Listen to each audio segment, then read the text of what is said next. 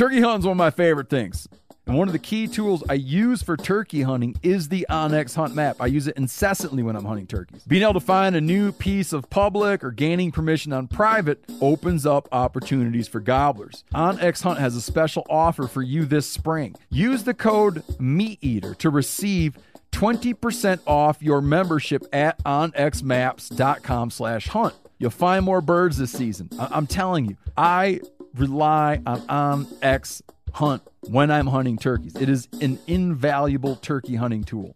This festival and concert season will be all about the boots, and Tecovas is your stop before attending your next concert. All Tecovas boots are made by hand in a time honored tradition with timeless styles that are always on trend. Yeah, Steve, they're very comfortable, they're very fashionable, and I enjoy wearing mine around the office and anywhere I go. Stop by your local Tecovas store, have a complimentary drink, and shop new styles. If you can't make it to a store, just visit tecovas.com. That's T E C O V A S.com and find your new favorite pair of boots today. If you're 21 or older, consume nicotine or tobacco, and want to join the Black Buffalo herd, head over to blackbuffalo.com to learn more. You can order nicotine pouches online. They ship directly to most states, or check out their store locator to purchase pouches at thousands of retail locations around the country. Black Buffalo Tobacco Alternative, bold flavor, full pouches. Warning this product contains nicotine. Nicotine is an addictive chemical. Black Buffalo products are intended for adults age 21 and older who are consumers of nicotine or tobacco.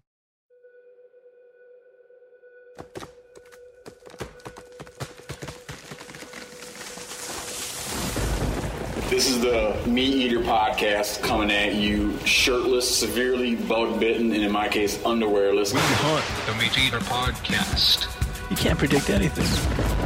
Presented by First Light. Go farther, stay longer.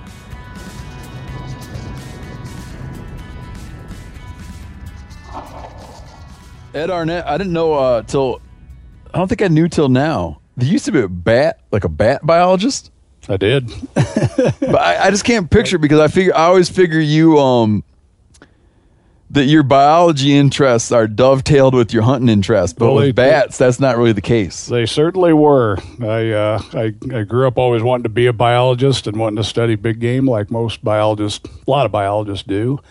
And uh, I, I did my master's on bighorn sheep, so I fulfilled that for a long time. And uh, when I went to work at uh, in the Pacific Northwest, I started working a lot more on non-game issues. And when I went to work for a timber company, Weyerhaeuser, I really started engaging in bat research. My PhD was on uh, bats and forest management. Did a lot of work on wind energy and bats. And before I came to TRCP and got to meet you guys, I was uh, running conservation programs for Bat Conservation International and led a bunch of research on wind energy and bat kills across the country. So You mean like bats running into um, windmills, or not windmills, but they're being hit by the turning blades. They don't run into them. Bats have a very unique echolocation system, and they that helps them see in the dark. And if there's too many of them that run into things, they're they'd be what I'd call losers in Darwin's casino. they're Yeah. not supposed to run into things, so uh, they're getting hit by the turbines. So what was uh what was Weyerhaeuser's interest in bats? So you know, like if you if for you listeners, if you got uh, a ream of printer paper laying around, there's a very good chance if you go look at that printer paper, it will say Weyerhaeuser on it. what was their interest in uh in bats? So back in 1990, when I uh, finished up my graduate program on my bighorn sheep study, I went to the Northwest and I was working for the Forest Service. Then went to work with Weyerhaeuser. The reason I mentioned the Forest Service job is I started that literally a month after they listed the northern spotted owl, and a couple of years later, um, I uh, I basically um, applied for this job and got it, and um, you know, at that time, spotted owls were driving a lot of the issues for this forest products Dude, company. spot, spot yeah, okay, go, go Yeah, ahead. yeah. I got a comment. But it's an that. endangered species issue, and so my job, uh, we were hired on basically to look at all of the managed forest and all the different kinds of wildlife that use managed forests and how, in fact, managed forests provide habitat or don't, and what we could do in a in a intensively managed forest context to manage all these species that could be listed in the future. Back at that time they were called uh, Category Two species, which all that really meant was there was a designation that they could be listed in the future. So Weyerhaeuser hired a bunch of people, uh, myself included, to look at things beyond just spotted owl and other endangered species issues. because So- in in their mind, all the trouble that spotted owl, all the controversy and trouble, and, and just bad for business stuff that the spotted owl brought onto the logging industry, they were thinking to themselves, "What's the next thing that's going to That's come up, and That's how can right. we get out ahead of this?" that's exactly right. Which is like being a responsible player, right? yeah, exactly. They were thinking ahead of the game. Whatever their mo- regardless of their motivation. Regardless of the motive, yeah. Obviously, there were business ties to that and community relationships and those kind of being good neighbors and that kind of stuff. But the reality was, it was all about you know the future license to operate. And at that time, and there still are today, a number of species that are potentially going to be listed. So I did most of my work. I shifted from most of the work on four-legged ungulates and you know, other four-legged critters to nothing but songbirds, amphibians, in-stream amphibians in particular, those that utilize small streams and forests, and bats. So that's how I got into it, and uh, one thing led to another, and started working pretty intensively on bats, and developed a PhD dissertation project on it, and kind of the rest is history. So What was the what was the vulnerability of the bats? Like what was the bats timber problem? harvest, timber harvest. Like they were, what do they need? What were they using timber for? Nesting. Well, what they need, yeah, they they need them for roosting, um, for both maternity roosts where they have their young. you talking in well. hollows, in hollow trees? Yeah, some will roost behind uh, exfoliating bark, so crevices in bark, and you've seen this walking around the woods. Dead trees, they'll go into woodpecker holes. Sometimes they'll uh, just a just a slight crack in a live tree can create a, a place for bats. So they either roost during the night, you know, uh, they, they do what's called night roosting, but they also have maternity colonies. And sometimes you'll be walking around. Next time you're out in the Ponderosa Pine Forest, you might see a big slab of bark peeling off a Oh, yeah. dead tree. There might be two or three hundred bats under that thing, just depending on how big the I had area no is. idea, man. So, What what species of bat is this? So um, it could be any any of a number of species. Okay. There's what we call the crevice roosting species, and that could be anything from big brown to little brown bats. Uh, what's called the long-eared myotis. That was the pictures you were looking at a little while ago in my house. That was a long-eared uh, myotis getting a drink of water. Uh, there's several of them that use uh, use those crevices. I'm guilty of having not paid a whole hell of a lot of attention to bats in my life. I didn't either. I got that kind of like hunt, I got that hunting and fishing problem that you get where you like I, I I spent a lot of time observing, thinking about, reading about, talking about game either game species or like charismatic animals. right. right? So uh, animals that maybe megafauna. animals that sort of have something to do with hunting and fishing, even if they're only a peripheral player, right? Like I'm not going to hunt humpback whales, but I'm interested in humpback whales because when I'm out fishing salmon and halibut and whatnot, I'm observing humpbacks and watching them fish, and so they sort of enter my consciousness, right? But like the bat has never had a real inhold with me. Yeah. And and it does it for most people. I mean, most hunters probably wondering if they could hit them with a shotgun when they're out running around in the evening, you know. But the reality is they're ridiculously important to ecosystems, and, and the insectivorous bats eat insects at a rate that can all, oftentimes render the uh, uh, uh, render that's maybe not the right word, but uh, lessen the need for pesticides in, in agricultural systems because they eat so many uh, insects. There's some studies in Texas that demonstrate it's into the multi billions of dollars in terms of the loss of, or the reduction of agricultural pests. Um, they, but they are also important pollinators. They're important seed dispersers across the world. They eat just about everything. Those that eat, those that eat blood, those that eat fish. Some have specialized hooks for catching fish. Uh, all the bat pictures you've seen around my place here, they're all insectivorous bats, but they, they play a vital role. And, you know, the interesting thing is we, we started calling things like this, you know, you've heard LBJ, the little brown jobs for dicky birds, Oh yeah, and then uh, and then there's LBMs in mycology, LBM, little brown mushrooms. little brown Where mushrooms. it's like Yep. if you're out mush, mushroom hunting and you see a little brown mushroom, it's like just keep walking. Yep. You'll never positively identify that thing. You know what I mean? Or, Yeah. or that's kind of like the just a term like we got your you know morels, corals, boletes, LBMs, Yep. little brown mushroom. We started calling bats and other things like them the uh, not so charismatic microfauna. Yeah, that's a good term for them. but they're critical. They're absolutely critical, and it start, yeah, it starts getting you to think about ecosystems and and you know biological communities and systems. Everything's interconnected. What It's- Aldo Leopold called the cogs and wheels. cogs and the wheels. Exactly right. Yep. You know, I was in um, I was in the Seychelles. You know where the Seychelles are? No. Like they sit off. If you imagine, if you went due east out of Somalia, way out in the Indian Ocean, the Seychelles are so far removed that no one even knew they they had never been colonized. No one knew about them until they came up with like intercontinental shipping. Huh. Like no indigenous people. It wasn't like the Polynesian islands where indigenous people eventually found all the like Hawaii and everything. No one ever stepped foot on the Seychelles until someone showed up in like in a full on ship. No one knew they were there, but we were there. And the only native mammal on the Seychelles is a bat. Yeah. Big, huge freaking bats. Big fruit bats. Yeah, that's what they were. Come out at night, look Yeah. like a jet, like a bat, the kind of bat that would like bite your neck and kill you, Yep. But not. And they are consumed. They like fruit. in in some some countries. There's still consumption of bats. Yeah, that was one of the few times I ever paid attention to a bat. And Yeah. my kids like to go on. They like it to me to go on YouTube and pull up videos of Aboriginal Australians hunting bats with boomerangs, Huh. which is like if you got kids, that's big shit to a kid. Yeah, that's that's, that's Hitting a bat with a boomerang is endlessly fascinating to children. That's a hell of a lot of skill too. oh yeah, these guys are good, man. And they round them up and cook them. Um, so we've like I can't remember where we left off.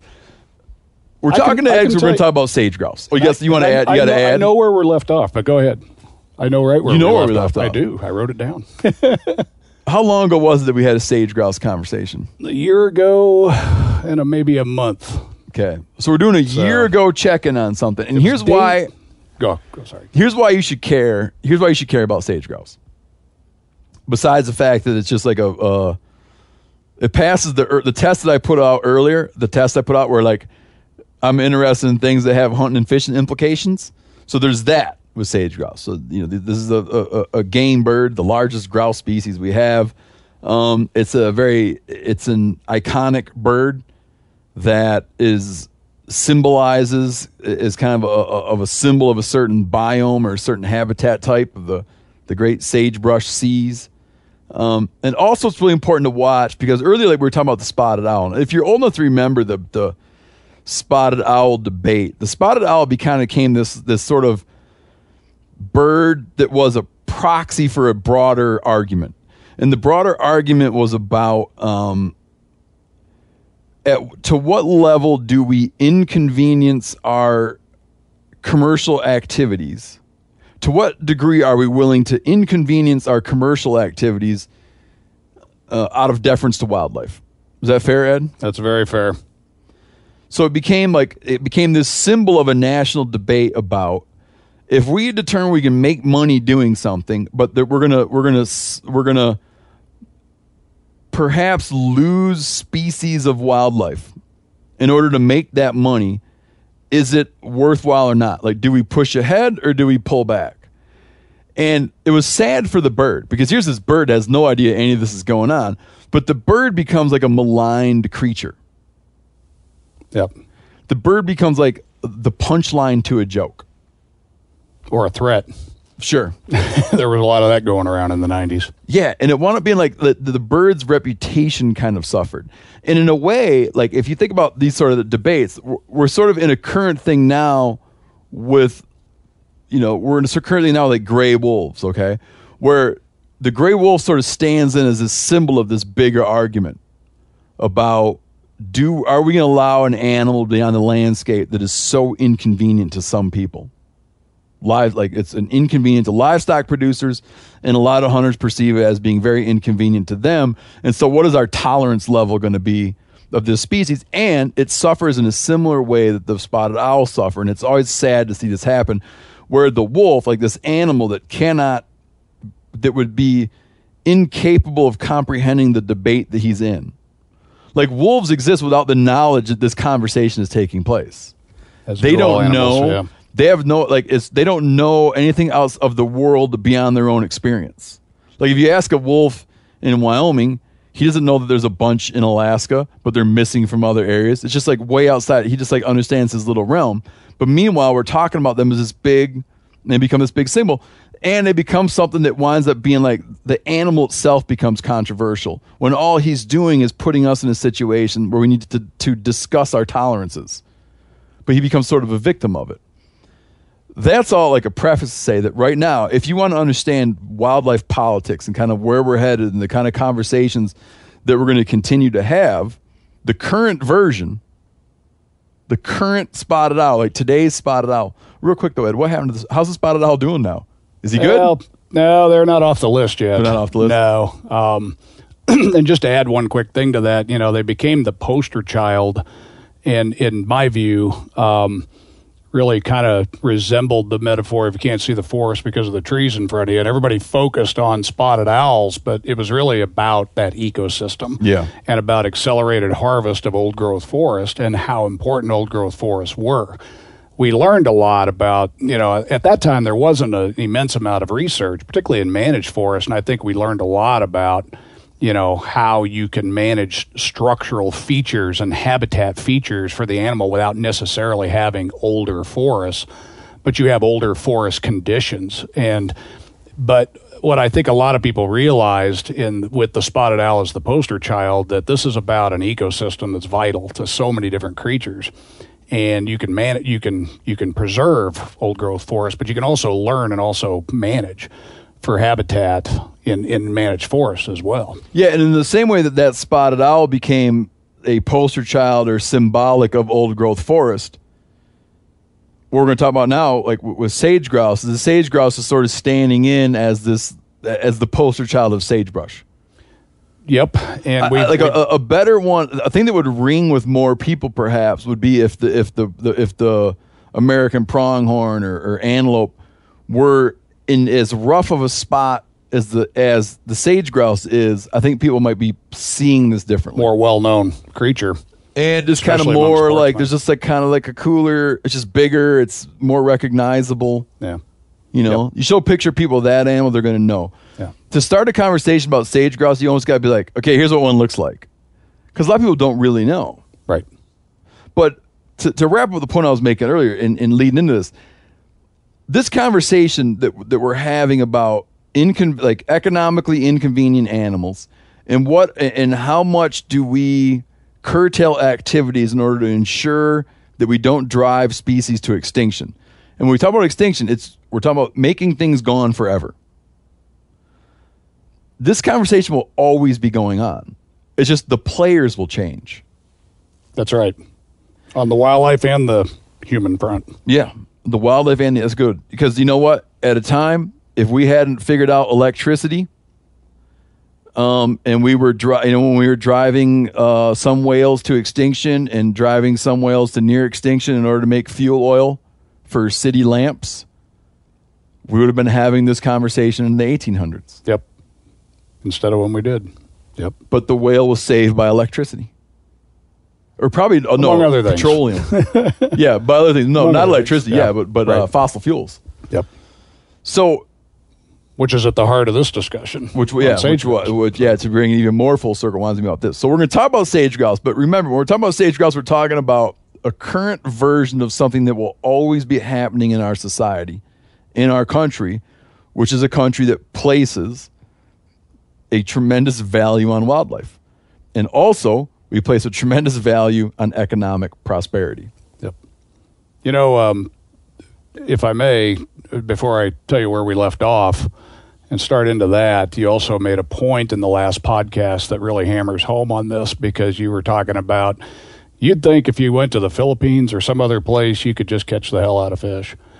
And not always the case. No and there's that linkage between uh, that social and economic component with conservation that's vital. I mean, we want wildlife in this country. We have um, a variety of laws and principles that we work from to keep wildlife. We have, you know, the legacy of Theodore Roosevelt and, and all of the people that he worked with and were colleagues with, and thereafter that, you know, define that social um, desire to have wildlife in our landscapes And then we've been trying to figure out that economic balance ever since. But make no mistake, if we had 500 million people in the U.S. and hardly any resources, we wouldn't have very many wildlife either. That's the funny thing I find. Like this, just uh, you know, like guys that like to get all uh, ready for like societal collapse, like prepper type Yeah, guys. yeah, yeah.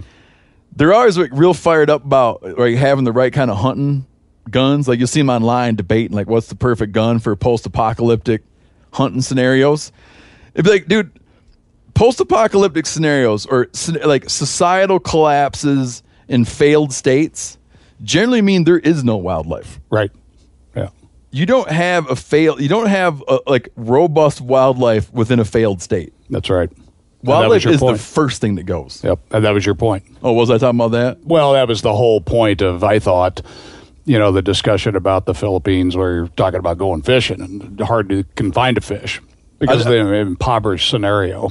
i was It's reading not going to just turn into the frontier days again. Huh? yeah like, like Yeah, like- right. but yeah, Yeah, bison magically. coming through the road no this one guy this one prepper i was reading at one time he was talking about he's like laying it out for his buddies and he's like hey here's the thing though man in a real post-apocalyptic you know societal collapse scenario you need a gun that's real good for rats and dogs because he was like he's planning on he's going to be eating these rats but he thinks that the dogs are going to be out trying to kill you that the dogs are going to pack up like this is the level of detail like like like like prepper guys get into he's got it all sorted out Yeah. but uh, all right, so a year ago, where was the? Can you just lay out for me what's going on with sage grouse? Like, Okay. what's going on in general? What was going on a year ago, and then we're going to focus on what happened since a year ago. Okay. So when you and Ronny were out hunting and we hooked up and talked about sage grouse, it was days, literally days after the um, decision was made as a not warranted decision by the Fish and Wildlife Service to list and provide protections under the Endangered Species Act for sage grouse. Meaning That- they they looked at the sage grouse issue and tried to figure out like, do we need to make give them Endangered Species Act protections? Correct. Yeah. Based ran, ran all the and- numbers and said, you know what? We thought we might need to, but we don't. Well, they didn't run. They ran a lot of numbers, but there was a lot that went into that that we'll get into on what it took to get to that decision. But not everything was in place, and that's why it's so important for our talk today about what still isn't yet in place per se and what's being considered. But what led up to that were decades of research, a lot of concern back in the '90s from biologists, not not, net, not you know net, uh, NGO. I got, I Um, got. It's killing me. I got to interrupt you. Go, go ahead. Can, can you back up 150 years? Oh man. not not not detail level, but tell Yeah. how. Like I know it's impossible saying this, and like this kind of question drives biologists nuts. How many of these birds were there? Where were they living? And how much has their habitat been reduced? Okay. And how much has their numbers been reduced? Just so people kind of understand, like, well, how this even came to be. Yep. Um, they are an obligate of sagebrush, which means they cannot live without sagebrush in their lives. So you didn't have them in the east or the south or in Illinois or you know in the mid heart of the Midwest. You know, so so went the sage grouse as sagebrush did. So they were everywhere where there was sagebrush, and at that time there were 14 states, I believe at least three provinces um, that had extensive sagebrush habitat. There was an estimate, and I remember we talked about this because you asked me if I knew where the 60 million bison uh, figure came from. It was guesstimated, I'll say at best, 16 million sage grouse at the turn of the century. You know, near you know before the turn of the century, before And- the Europeans. Who knows if that's sa- correct? And the sagebrush, like portions of the sagebrush seas, were like the hundredth meridian and west, Mm-hmm. and the Great Plains, and then the Great Basin. Yep, that's right. And they no longer exist in three states, so now we have them in 11 states. Uh, it's estimated that about 50% of the habitat's been lost. Uh, and that was one of the metrics that led the service to consider uh, the species for listing. They've lost half their habitat. It's been fragmented. It's been degraded. Um, there's all kinds of threats to the remaining habitat, and the numbers have been going down for a long time. Now, as you all know, um, game bird populations fluctuate on an annual basis, sometime on you know eight to ten year cycles, but it's all tied to precipitation and the quality of the habitat. Like and the, can the right rain could double their numbers. The wrong hailstorm could have their numbers. exactly. Yeah, that's exactly right. And so they always have these oscillations on any given year, but the long term trend has been about 1% decline since 1965 up until the last um, figure in that particular um, study that, that I often reference through the Western Association of Fish and Wildlife Agencies was 2015. In 2016, they, the numbers went up quite a bit. Uh, this year, they're they're down more, so they, they fluctuate. But the long term trend has been down, and that's largely because they've been losing habitat. And if, even if there's sagebrush out there, it doesn't necessarily mean it's quality and good condition that that renders it suitable for the birds. So that's part of the reason that they were even being considered to, to be listed in the first place. We were down somewhere in the neighborhood of two to four hundred thousand birds, which in and of itself isn't necessarily an alarmingly low number. But the longer you kick that can down the road, the more likely it is to go down to maybe oh, 100,000 or 200,000. And then all of a sudden you're at 50 going, oh shit, now what do we do? Yeah. And it may be irreversible at that point in time. Would you call uh, sage grouse an indicator species? Yes, and we often refer to them that. Another term would be an umbrella species, whereby if you if you manage habitat across a landscape for that particular species, you're very likely to encompass a variety of other critters that, that live in that system. We often use that term. What's the term? It's like it's not. It, there's a term that's it's like a similar like Bergmann's rule or Bergmann's principle, where it's got a name attached to it. But there's a term for when you have like like with uh, um, passenger pigeons. You can have three billion of them, and they're fine. But somehow you can't have fifty thousand of them. Hmm. There's like a word for this. That just sounds like a tipping point. There's like yeah, there's a point at which the there's a point, point yeah. at which like you could never maintain uh, you could never maintain a species we now know. You couldn't maintain a species of 10,000 passenger pigeons. Yeah. It has to be that there has to be like a million or none. Oh, I see what you're saying. Yeah, I'm not. I'm not sure. Maybe I'm making Um, this up. You remember Well, I can. I don't. I can tell you Really? one term sometimes people confuse with the indicator species is keystone, that's very different. If if sage grouse were to somehow miraculously go away, and we certainly hope they don't, I doubt there is a keystone effect. If you take wolves out of an ecosystem, and we saw this with Yellowstone, you can have cask or beaver, for example, you can Yeah. have huge impacts on other other parts of the system. Does that make sense? Yeah, if the sage grouse goes, you're not likely to see some like cascading series of Antelope like, aren't ecological. going belly Yeah, up. you won't see like Yeah. some ecological collapse. However, though, um, if sage grouse go, that means their habitat's gone. So my guess would be a lot of other species would go with them. Yeah, so not because we they went, but because if they Exactly. went, it's because the sagebrush is gone. If the sagebrush is gone, you're going to lose 27 That's exactly right. or some some profound number of Yep. you know. And as we've discussed before, to, to the question on the indicator species, there's 350, at least 350 species of plants and animals that are dependent on the sagebrush ecosystem in some way, shape, or form, and including some big time game animals, exactly. mule deer, antelope, elk. Yeah, and we probably both have stories on chasing deer and busting sage grouse. I got a current one from this buck my cousin and I just killed, and uh, there's sage grouse busting up all over the place while we're trying to put a sneak on this damn deer. yeah. So they they utilize the same systems. Spring is a great time to do something with your family. Do some spring cleaning, which I kind of started today outside, planning outdoor activities, which I'm always doing, taking a little trip to Hawaii with your kids for spring break, which I just did, which was great. You know what else you can do for your family this spring? You can shop for life insurance with Policy Genius. Make that part of your financial planning for the year.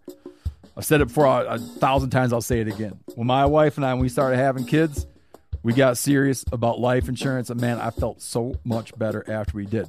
With Policy Genius, you can find life insurance policies that start at just 292 bucks per year for a million dollars of coverage. Some options offer same-day approval and avoid unnecessary medical exams. Even if you already have a life insurance policy through work, it may not offer enough protection for your family's needs and it may not follow you if you leave your job. So save time and money and provide your family with a financial safety net using Policy Genius. Head to policygenius.com or click the link in the description to get your free life insurance quotes and see how much you could save. That's policygenius.com. The single most valuable tool I have for chasing turkeys next to my scatter gun is the onX Hunt app. If I'm hunting turkeys, I'm using onX. If I'm not hunting turkeys, I'm using onX. I'm always using onX. I live by that stuff. I can't tell you the number of birds this app has put me on by allowing me to easily find new areas to hunt. It's invaluable. I use it all the time. Even properties I know super well. And I'm at my buddy Bubbly Doug's house. I'm using onX and I've hunted this place a million times. With their compass mode, I can pinpoint exactly on the map where a gobble rang out from and then figure out the perfect spot to set up. Meaning, if I'm sitting there, let's say I'm at Bubbly Doug's, I'm in the navel, and I hear pow, I'll like instinctively pull up Bubbly Doug's place on onX, and I'll look at the topography and I'll be like, oh, that sucker must be over in that little opening over there. Waypoints also, and the ability to share them. Okay, comes in handy every spring. Whether that's revisiting old waypoints where I've been on birds before or sharing them to buddies to help put them on birds. This app will help you find more turkeys. onX Hunt has a special offer for you too. Use code MeatEater to receive 20% off your membership at onxmaps.com slash hunt this turkey season. Hey, I'm excited to share our newest sponsor here on the Meat Eater podcast, which is Poncho Outdoors. The reason I'm excited is I buy their shirts anyways. I don't, I don't, I listen, man, I, I rarely go into stores to buy clothes. I like to, I just buy my stuff online and I love their shirts. Max that I work with, Max Bard, who comes on the podcast one day. I don't know if he sent me a link to this place. I went on and bought some shirts. Dude, they make some good shirts. And they even have an option where if you're like a skinny dude, you can click like the skinny dude thing and get like a whole different cut of the shirt. Great. Based in Austin, Texas, Poncho is committed to crafting the world's best outdoor shirts for men. They got it started out with a lightweight fishing shirt. Now they make all kinds of other lines Western, denim, flannel, corduroy. Better fitting, not, not all baggy. Better performing because they got modern fabrics with some stretch and breathability and way comfortable. Poncho is only sold on their own website. So head over to ponchooutdoors.com, use code MeatEater for a free hat or t shirt with any purchase of a shirt. Poncho offers free shipping and returns, so you can try them out risk free. All right, so back to our timeline. Yep.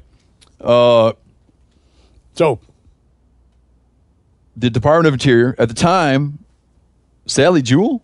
No. Yep. Secretary Sally Jewell Oh, okay. inherited that from Ken Salazar.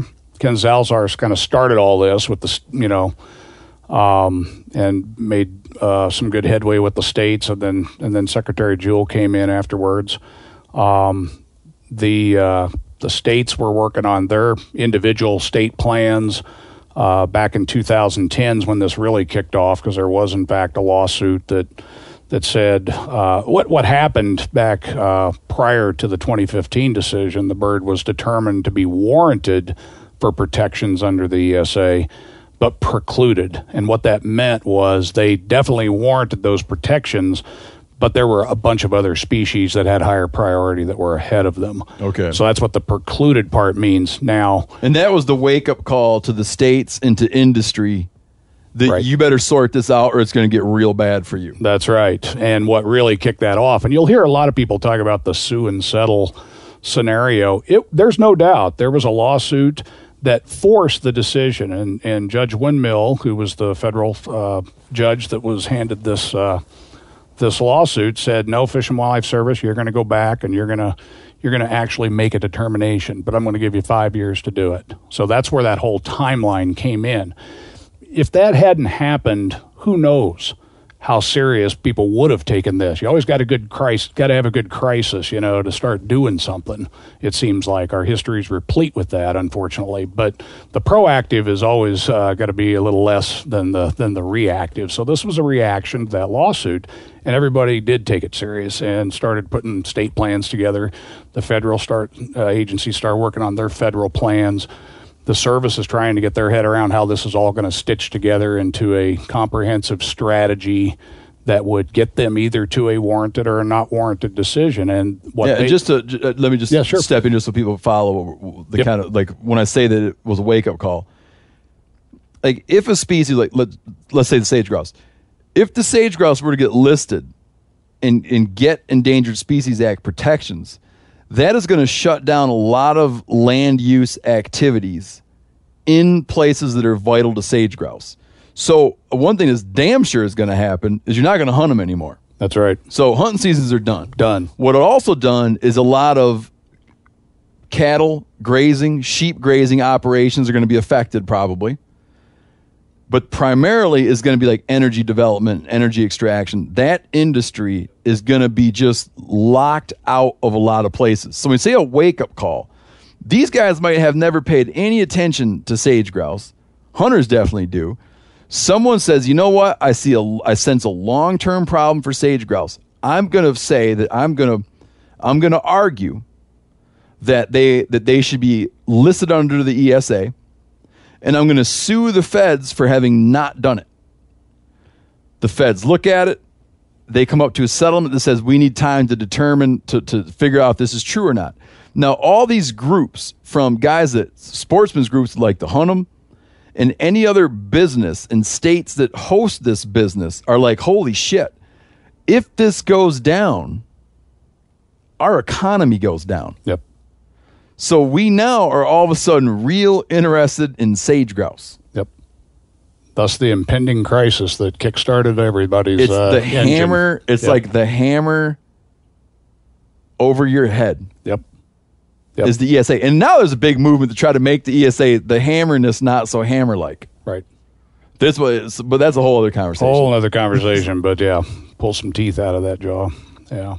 Well, to bring that full circle back to how we started this, with how I got into bats, that's exactly what Weyerhaeuser saw with what happened with the spotted owl. It literally shut down entire community. We're not talking just you know three of us getting kicked off our job. We're talking entire parts of states going, you know, having true economic collapse, and and the industry saw the kinds of revenues that were wrapped up in in the protection zones and they said okay we can't do this again let's start let's start being more proactive that's Yeah. why i was hired to study bats It and- seems and harsh, but it's one of the else. beautiful things about America is that, that there's some like elements of America that values wildlife so highly. yeah But so okay, which is unique So to get back on track here, Yep. I want to make sure we, we, we get this covered. So so that's all going on, and you were- you were just getting to okay. The state started to be like, who, what, what's the sage grouse? yeah um you want me to describe a sage grouse No, no, no. Oh, I'm saying that you Oh. we're getting to the part. Oh, where they're s- going- yeah, yeah, Where the they're saying, states are hey. all of a sudden getting real interested in what Yeah, a sage what- grouse is. Why, why do we care about this critter? Yeah.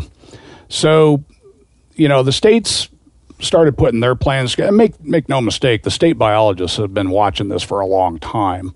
It just sometimes it takes that looming crisis to Oh, like really. they were aware the- of this. They were Yeah. aware of it, and they had they were been doing things, research, monitoring, some habitat projects, those kinds of things. But there wasn't a you know, a comprehensive strategy for many of the states. Wyoming led the way. They started it in 2008, um, and then other states followed.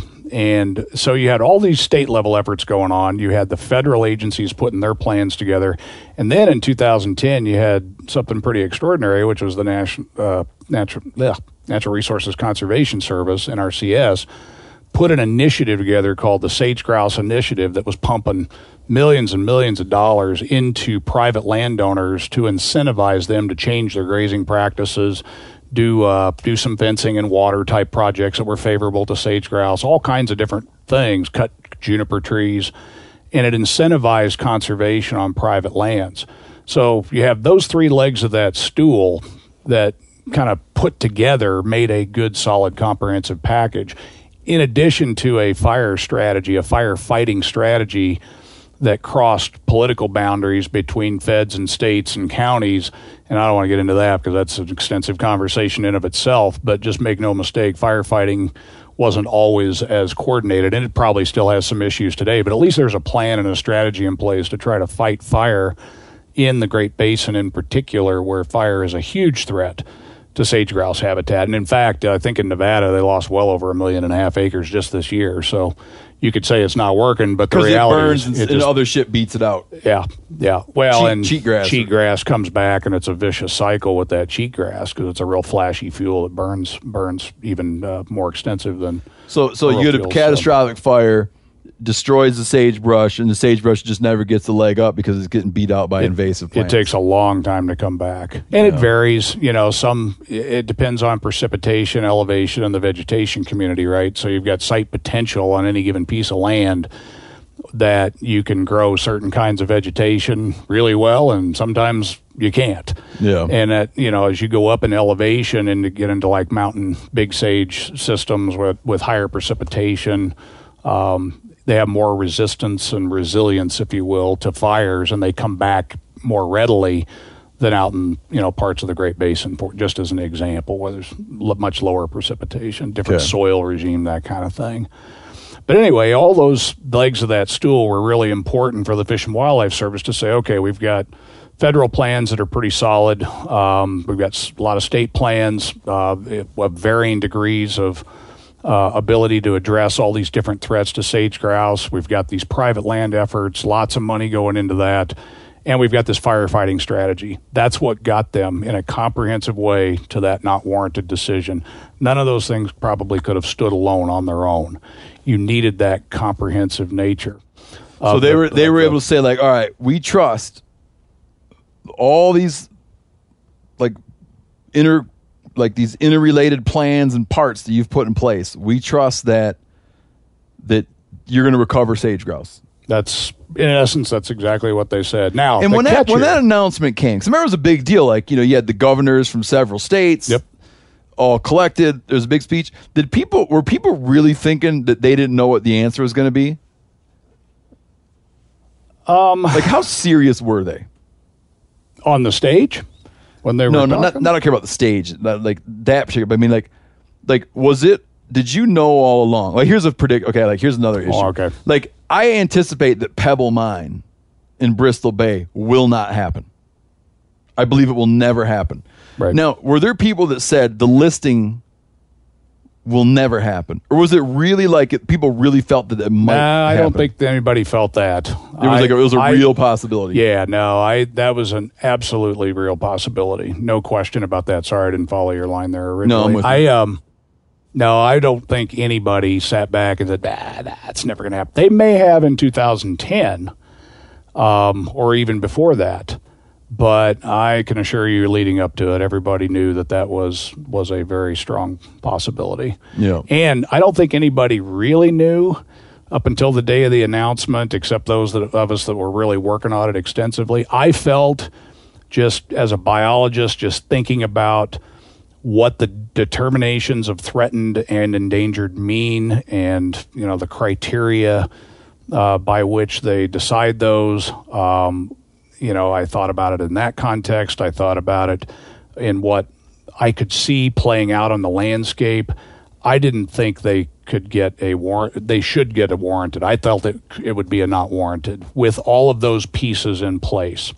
However Like if, if they're looking at the same data you're looking at, you feel like it should be on. I, fe- I didn't feel I didn't think they could withstand legally a suit if they did list the bird with all that in place. I really I really felt like we had enough to now that gets to the question of okay how much is enough what do you want how many grouse do you want we're not going to have 16 million again or whatever the hell the number Yeah. was So you hold on, But- so you're saying that that uh you're saying that had they said we're going to list the sage grouse, you felt that that you could have beat him in court.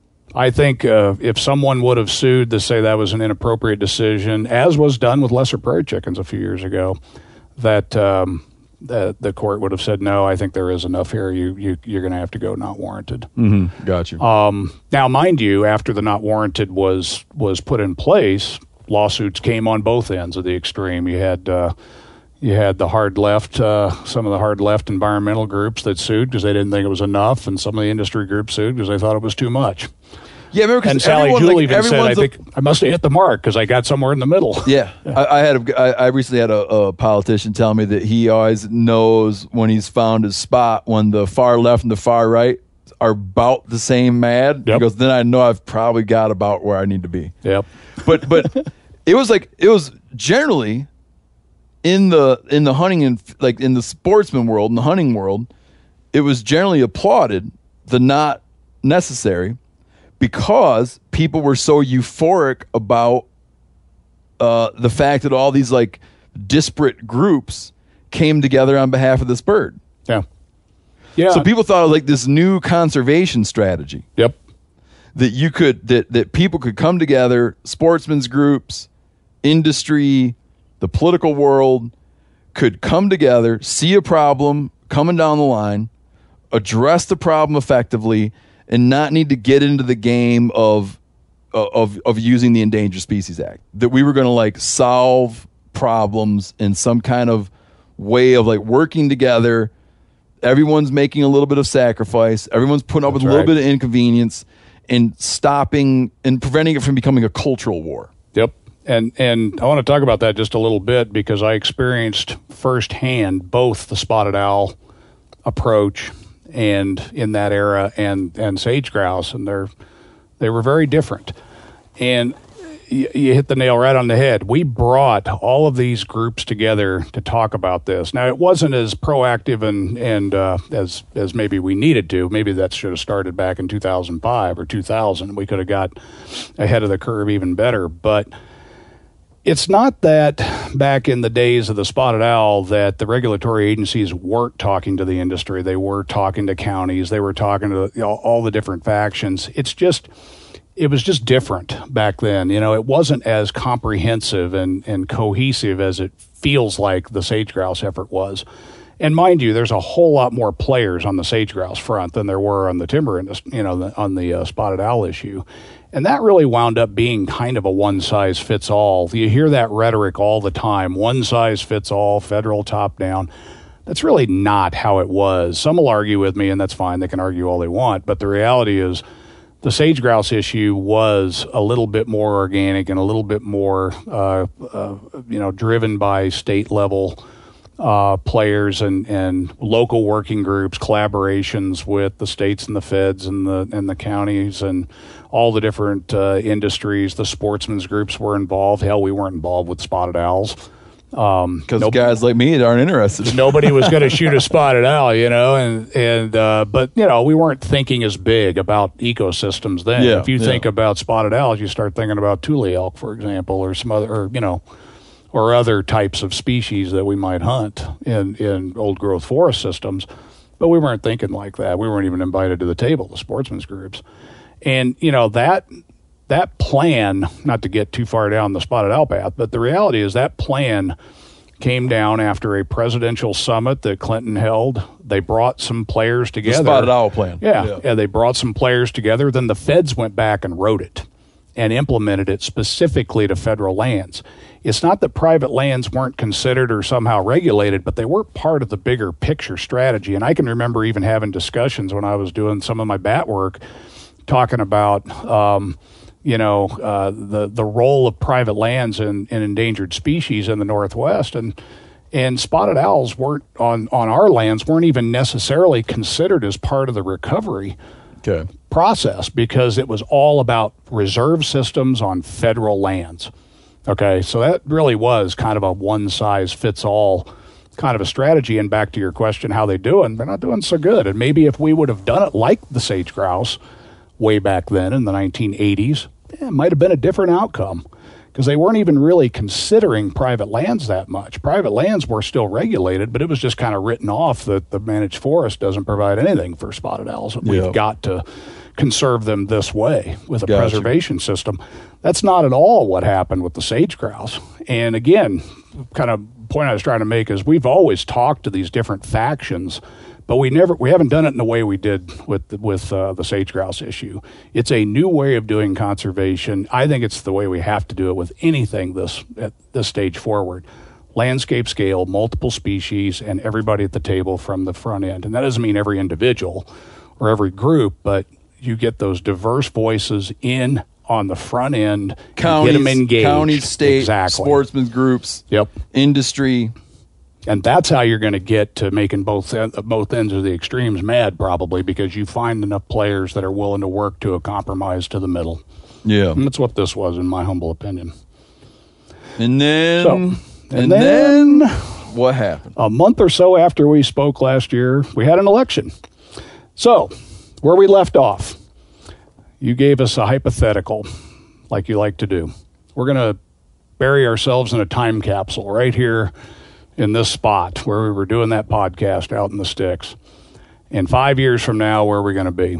And I, I expressed lots of optimism, and I, I didn't say it then, but I'd say now, oh, we're all going to go hunting sage grouse and do a celebratory hunt. Uh, I was pretty optimistic because I felt like I told you earlier, I felt like they got to a not warranted in a legitimate and credible way.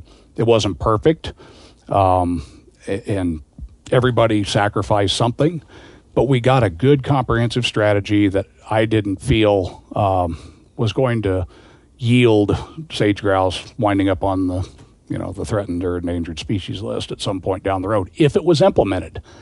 That's the key. So earlier you said crunching the numbers. Well, part of that was crunching the numbers to see what the trends in the habitat and what the trends in the in the numbers of sage grouse were doing. But what the Fish and Wildlife Service used extensively in this decision was something called the PECE policy, P E C E, the policy for to the policy to evaluate conservation effects. It's a policy that was put in place in the early 2000s, and what it basically says is that when we make a decision about it, and we, the Fish and Wildlife Service, are making a decision about a threatened or endangered species, we will look at things that may manifest in the future. There's some regulatory certainty or some kind of uh, administrative policy or some level of certainty that these things are going to be implemented in the future. Yeah. And we can consider that as part of our decision. And I can assure you that was extensively used in this particular decision because the federal plans haven't played out yet to, Yeah. to their fullest If you're like- extent. If you're like, p- go to some guy, you're going to buy the house from the guy. And you're like, man, you know, the porch is falling off. And the guy's like, listen, bro, I'm going to fix this porch before the sale goes through. And you're like, okay, yep. I'm trusting that the porch is going to be fixed. Yep. And you come back and, And buy you, the house. and you go on and do the deal because the guy's going to fix the porch. Yeah. So what happens when you come back and it's not fixed? You get mad. There was no assurance. No, but if you sign that in a contract, Yeah. in the agreement that you sign when you buy a house, it's like we agree to these things. You come back, it better be fixed, or I'm going to sue your ass. Yep. That's the. It's a pretty good metaphor because that's basically what the Fish and Wildlife Service looked at. I've got signed federal plans. These are amendments to the resource management plans for the BLM and the forest plans for the Forest Service that codifies.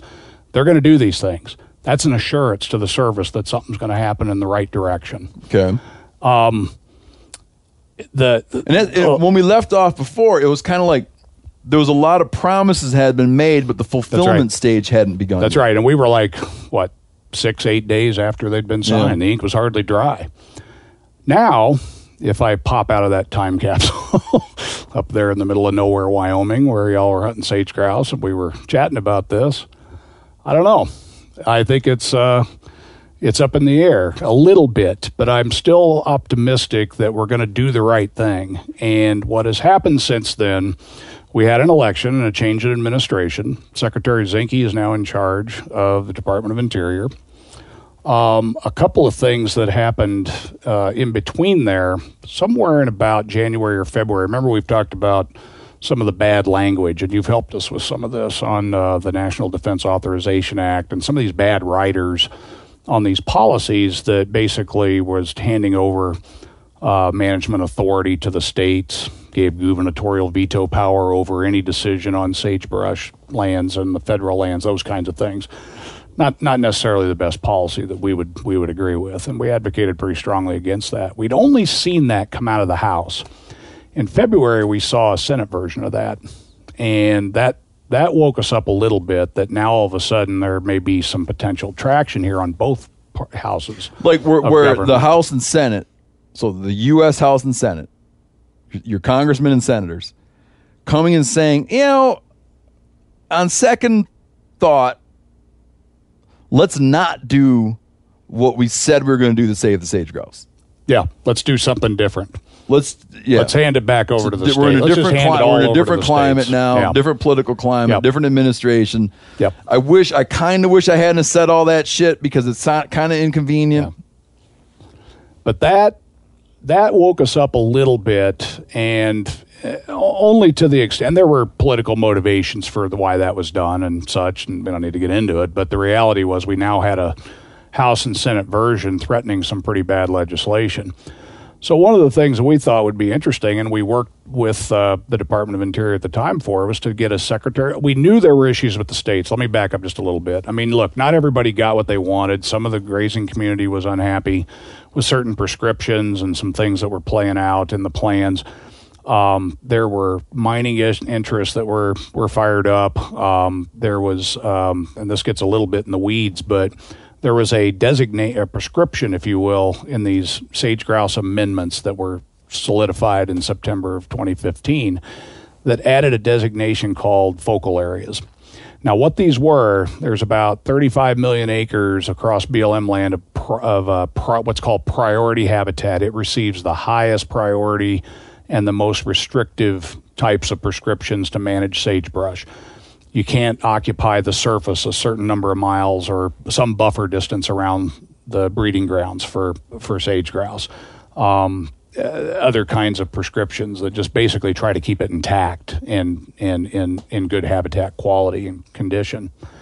So, on top of that, about a third of those acres, about 10 million acres of that, was scheduled for what was called these focal areas, and it would and they had to uh, or they uh, the suggestion was to withdraw them from mining. So basically, it removes them from the 1872 mining law.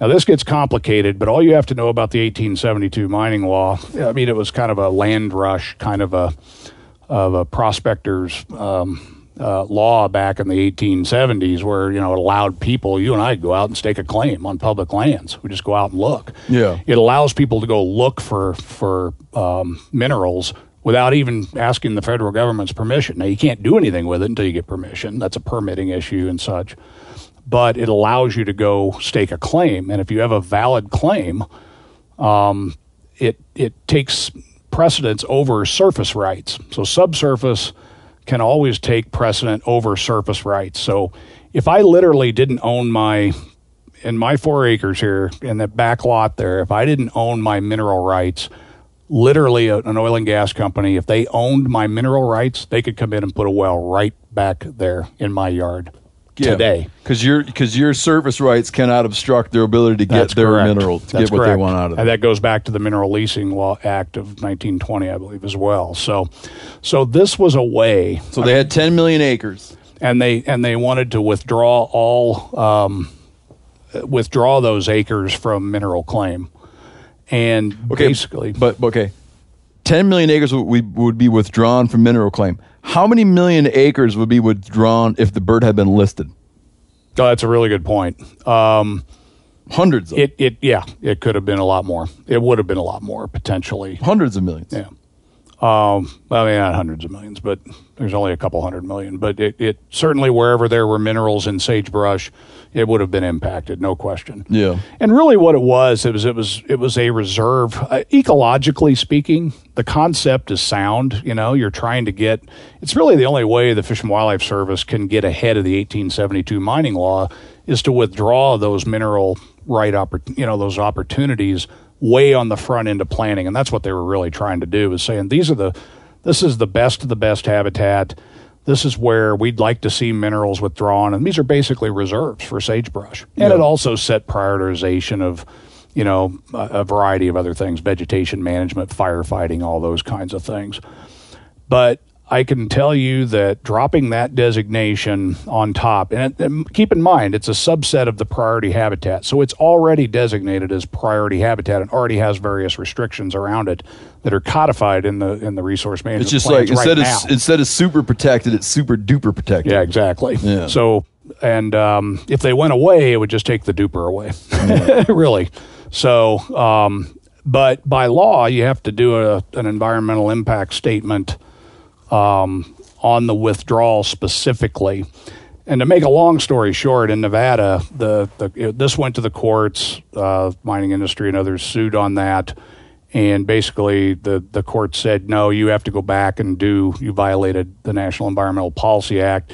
You have to go back and do a supplemental EIS, environmental impact statement, to supplement the ones that are already existing, and and so that was decided. And then the um, the mineral withdrawal part of that was decide was basically decided upon a, not very long ago, a couple of months ago, where the, the, the BLM just said we're not going to we're not going to we're going with the no action alternative of this EIS, which is we're not going to withdraw minerals from these areas.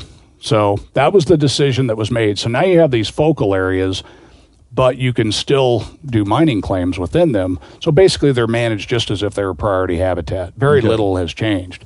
But that designation of focal areas came down pretty pretty late in the game, and it made a lot of the states mad and a lot of the players mad, and it's become a hot button issue, a The red industry, flag issue. state, states and industry players. Yeah, and it, it really has become a hot button issue. Couple other things that are in those plans um, that are, you know, there's argument from the oil and gas industry about density disturbance caps. There's a maximum amount of disturbance that you can have in a particular landscape because sage grouse are very sensitive to infrastructure development and disturbance from vehicles and all the things that go with developing an oil and gas well or a wind facility or anything else. So there's caps to that and buffers around the lecking areas or the breeding sites where males go to, to find find the girls. And they're very sensitive to that disturbance. So there've been the science basically supports that, you know, once you get over a certain amount of disturbance, you're going to start seeing, you know, plummeting population uh, numbers of males at least attending the leks, which theoretically track with the population. So there's arguments about that. There were concerns about grazing prescriptions. Uh, notably, there's a seven inch stubble height. The desire is to have about seven inches of grass available when the birds are nesting for nesting cover so they can avoid predators. Um, everybody's hung up on that seven inches. There's actually quite a bit of flexibility in the plans, but there are many that want that removed, which would take an amendment. It would take a full blown plan amendment. And so there's all kinds of concerns that were generated. And that led um, Mr. Zinke to do a review of the plans. And we, we were supportive of a secretarial order that tried to address these issues with the states rather than blowing it up with this bad legislation I was alluding to, alluding to earlier, where Yeah. we now have a House and a Senate version. It's like, okay, this has got a little more traction than it used to. A better way would be for the secretary to try to address these very specific issues that that may or may not affect grouse, you know, deeply in the long run. Maybe it's just adjusting the boundaries a little bit or or changing changing a few pieces of the prescription. You still Yeah. get the same outcome in the long run, but you get rid of this toxic language, that kind of stuff. Gotcha. So like they, they kind of quietly come in. What are the problems? How can we fix the problems without really damaging the plan? Right. And- exactly. And you were hopeful for that kind of treatment. Yeah, exactly. And what we were really hoping for, well, and we were hoping that the secretarial order would be very specific to the issues. But what it did was it called to get, put together a review team. And that review team consisted of the Fish and Wildlife Service and, and BLM and, and some other players that were charged with basically looking at all these plans and listening to the states, listening to the stakeholders, and try to determine what the issues really were. Now, that in and of itself is not an egregious act. If you or I were voted into Secretary of Interior next next time around, uh, Appointed. appointed, yeah, I mean, you'd want to you'd want to take a look at what the predecessors did and just make some assessments. There's nothing wrong with that. But our concern was how Mr. Zinke was starting to talk about sage grouse. He was talking about managing population numbers and he was talking about captive rearing programs to predator control, all these kinds of things that people have talked about and thought about a lot, but he wasn't talking about them the way biologists would talk about them. He was actually talking about them, in my opinion, as if they were going to be mitigation tools to open up oil and gas, but you just captive rear a few birds and throw them out and all's good and well. Okay, but here, That here, doesn't you're, work. here you're getting into an important piece though, that we need to back up on. Yep. because the original plan to recover sage grouse dealt with not going out and just counting up birds. Right. So not going out and saying like how many birds should we have, but it came down to looking like how much how many birds and how much available habitat, Habitat. That's right. because a hailstorm at the wrong on the wrong day in the spring, a hailstorm can cut your population in half That's right. theoretically That's right. by cracking the eggs. Yeah. All this stuff is habitat based. So you can How destroy a we got? whole. You can destroy a whole like brood. Like you know, what do you call a bunch of uh A brood. a brood? You can destroy a, like a whole area's brood. Well, clutch, and then when they hatch, it's a brood. Okay. Yeah. Clutch. A clutch. Yeah. So you could have a bad hailstorm on just the wrong day, Yep. Cracks thousands of bird eggs, let's say. And so then you have a falling population. If you just go by bird numbers, it's not particularly telling because you could have a really good situation where you're like, there's so much habitat, That's right. so much food. I have no doubt that next spring we're going to totally rebound because all the stuff, the hard to get shit's there. The birds will be fine if you give them the habitat. That's right. And this is what conservation always comes down to is like, it, it generally when people are talking about like a conservation issue, the the po- the wildlife populations respond to the habitat Yep. it's generally like watch habitat. If you look at the work, like if you go look at the work that Rocky Mountain Elk Foundation does, the work the National Wild Turkey Federation does, Ducks Unlimited, oftentimes these organizations are very focused on available habitat, knowing that the animals will take care of themselves That's right. if you give them a place to do it.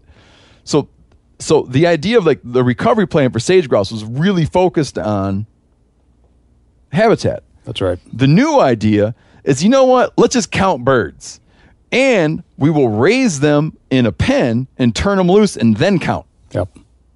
So if we don't get the number that we want, we'll make it that we get the number we want by just letting them go like chickens. Yep. And then counting at the right moment and being like, see, they're all there, Which is fatally flawed and doomed to doomed to fail. but almost kind of cynical. Right. It's like, oh, you want birds, do you? Here you go, buddy. Naive and I'll turn some loose time. tomorrow. Which, if we learned anything in other wild bird in other wild bird recoveries, is that pen raised birds don't work. That's right. Especially for native grouse. In the wild turkey, Yep. they spent millions thinking they were going to recover the wild turkey, With a cap- Captive. with a reintroduction program. and the and then what it wound up taking was, it wound up taking that you would capture birds, capture wild birds, whose ancestors were wild, and move those birds into new areas, and you would recover the population. yeah. That's Yep. what it took with turkeys. Yep. They they spent the Turkey Federation in many states spent a small fortune learning that lesson. Yep. Well, and look at Atwater's prairie don't chicken. work. Atwater's prairie chicken. I mean, the only reason we really still have any Atwater's prairie chicken is because of a captive rearing program, but they can't get the birds that have been captively reared to then raise their own young out in the wild. Something they- gets lost. So you just got to keep dumping them.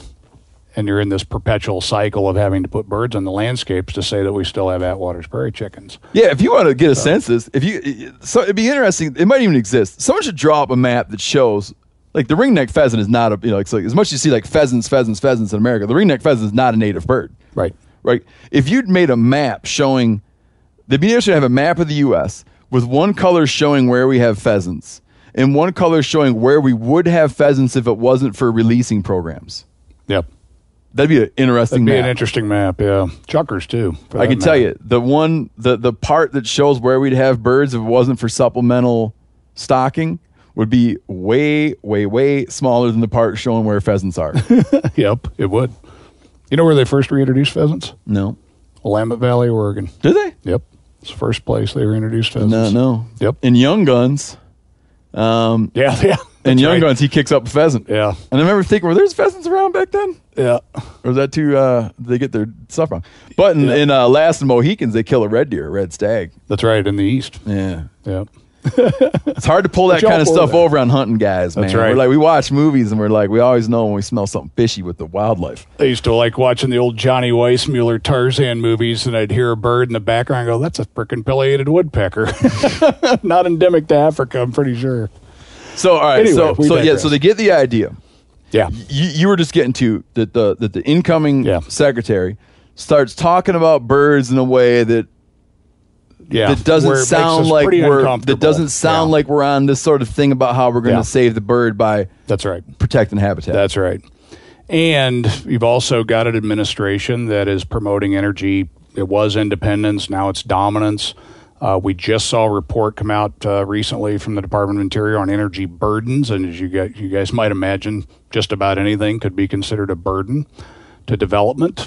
Um, so there's a lot of things aligning that make us concerned and nervous about this amendment process. And, you know, it's no different than opening up the Endangered Species Act or any piece of legislation. If it's targeted and specific to increasing efficiency and effectiveness and those kinds of things, That's hard to argue, but you know everybody starts to want to hang an ornament on the Christmas tree, and all of a sudden it falls down. So, you know the the motivations behind um, the review, in my opinion, were fine and solid. I'd want to review things that a predecessor had done before, but how that plays out is going to be interesting because we have yet, as I said about the PECE policy earlier, that not warranted decision was predicated heavily on things being implemented into the future.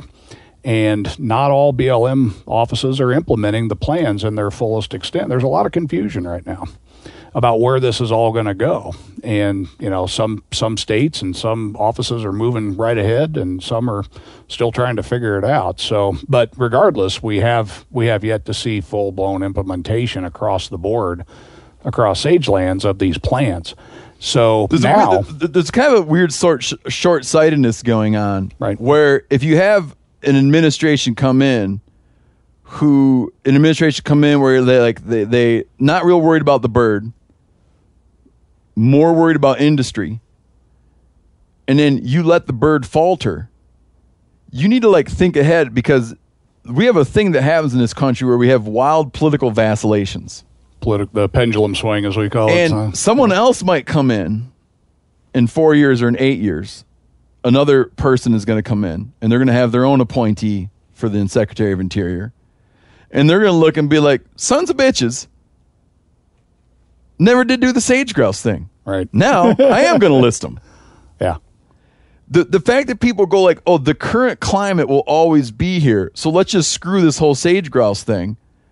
You'd think that you'd still be real interested in solving the problem because you're not always going to have your people in charge.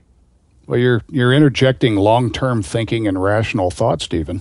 Not Yeah. everybody thinks that way, you know. I mean, uh, you know, sometimes industry thinks out to the next quarter, and that's a, a, a year out, maybe.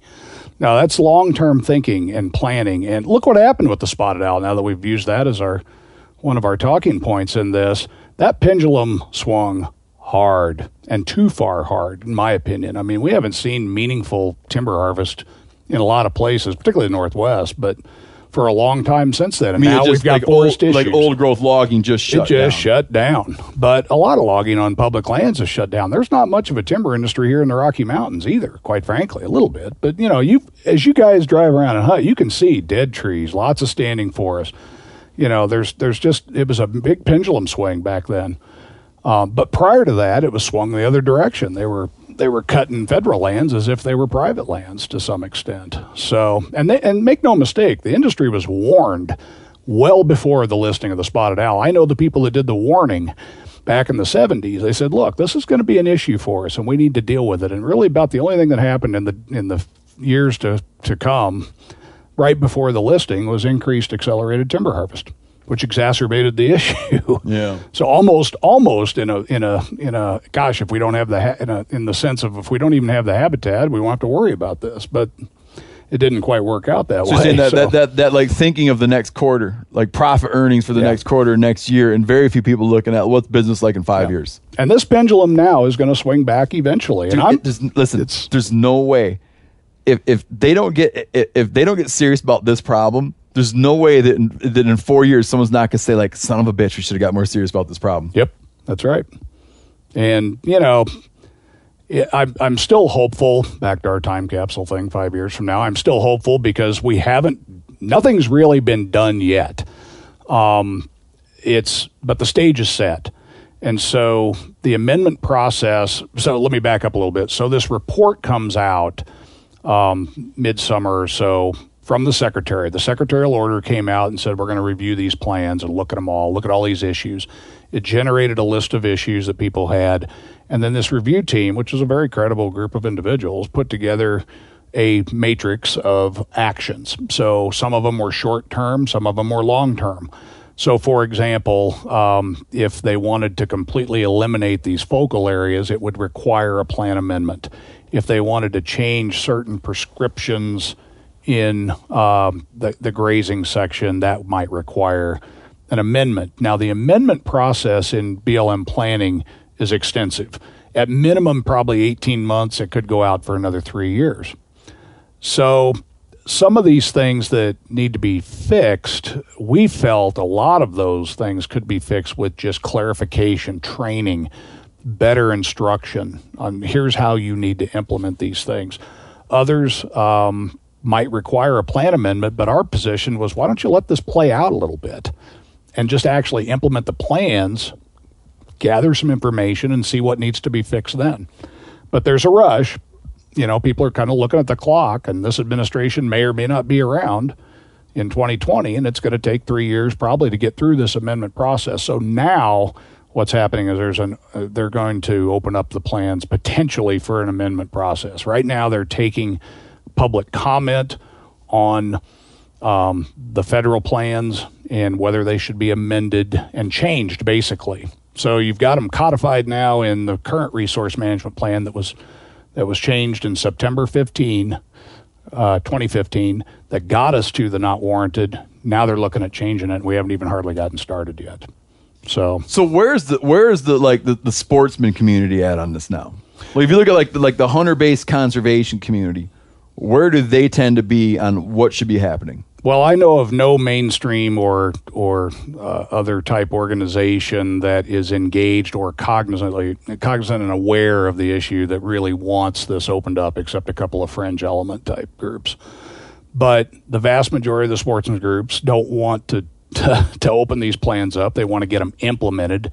I mean, everybody Like that I know that's a biologist, adjusted, refined, implemented. Sure. I mean, look, no credible scientist or biologist would say that it's a bad idea to make something better if you got data to prove it.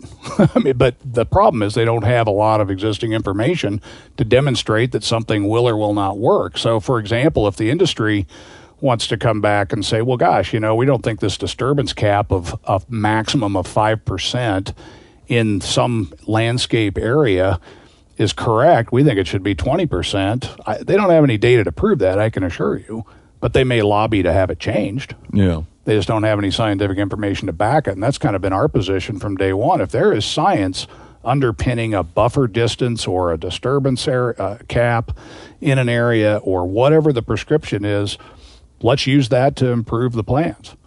But there's a lot of those areas that, in my humble opinion, don't have that science.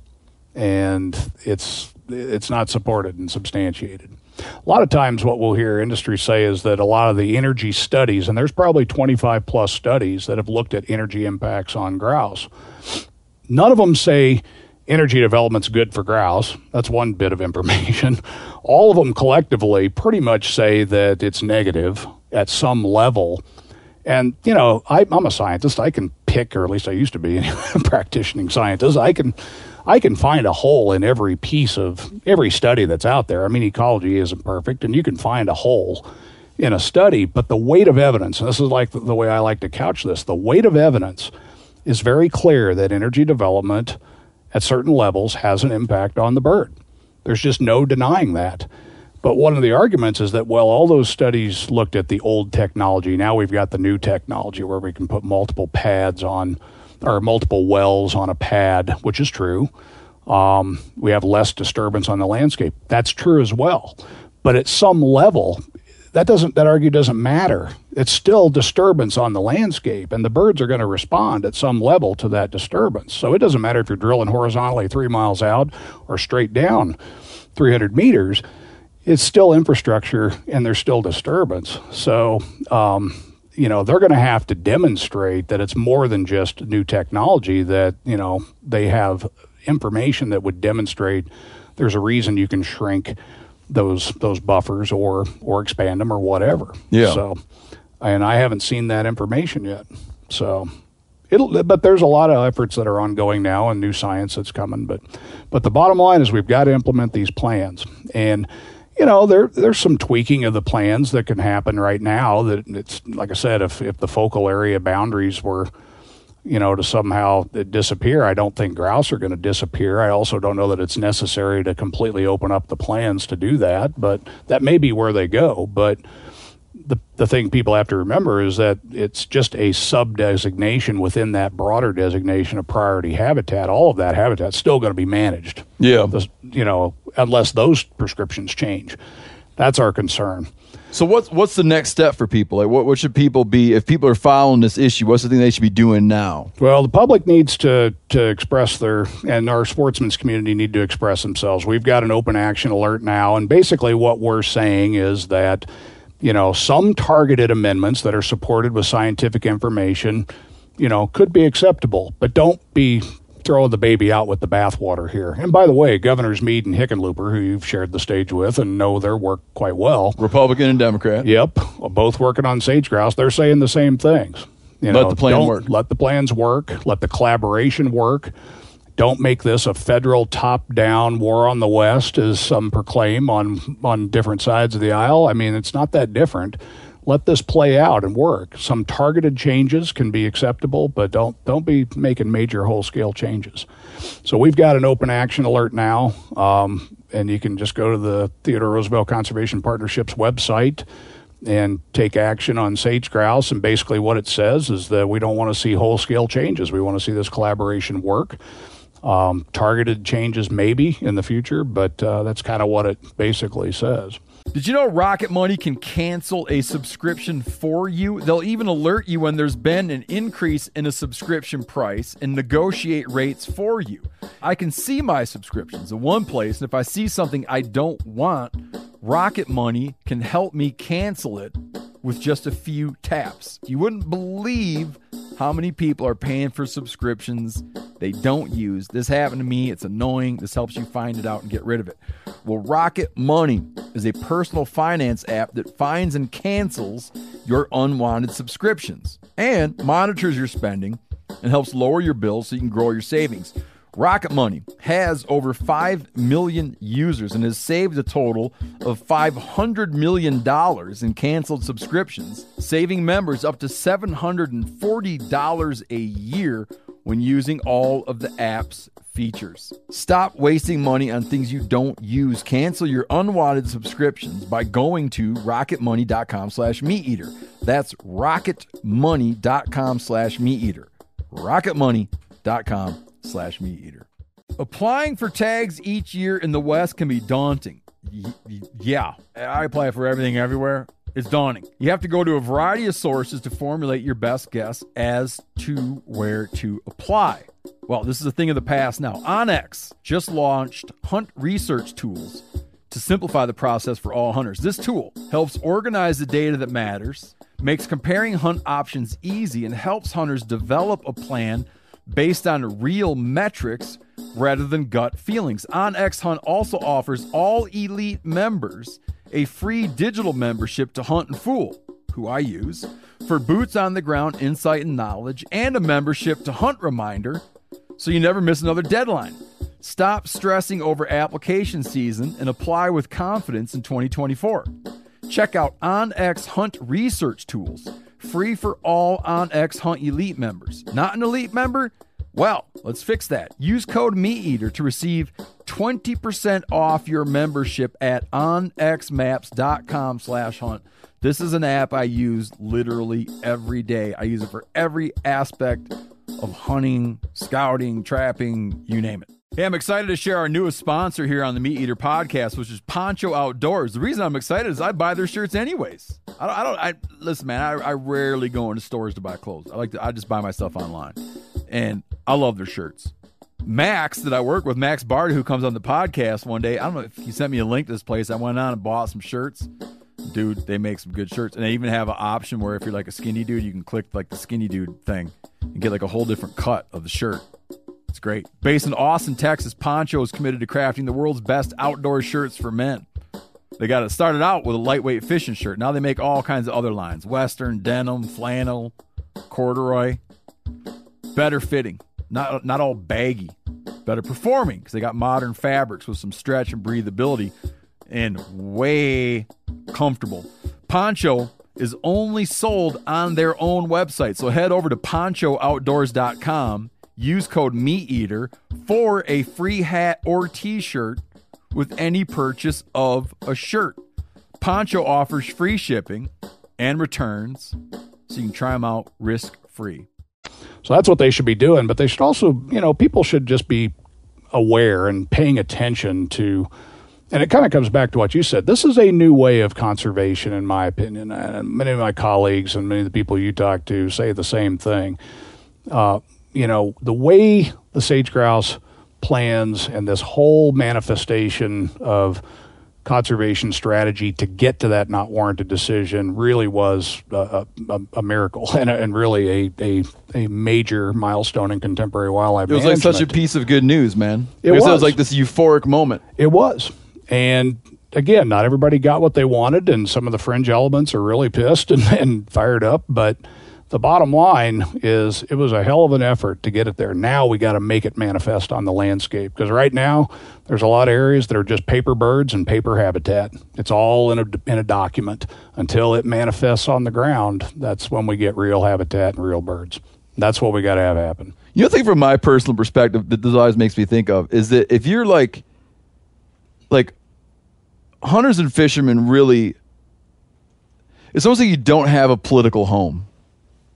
Now, this is me talking personally. I don't want to implicate you in this, but it's like you don't have a political home because the political world's too dirty. Like from the left, okay, like the, again, th- I'm not implicating Ed in this observation at all, but from the left, from the Democrat side, you have like an atmosphere that's not cult, like is culturally, oftentimes culturally hostile to hunters. Like right, now, there's a thing in Arizona. There's a referendum coming up in Arizona to ban lion hunting and bobcats. I, I- I promise you, a Republican did not put that up. Right. Okay.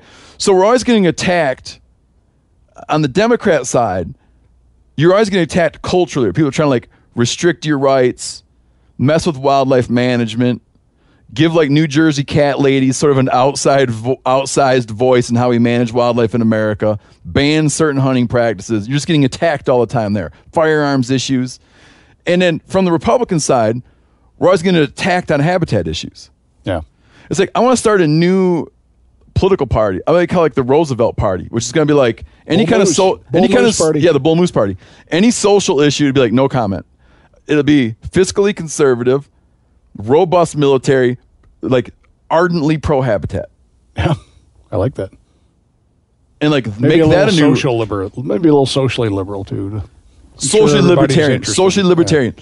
Listen, privacy of your own home, bro. Yeah. right? like a strong respect for that.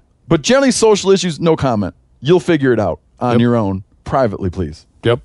But uh, it, it just sucks, man.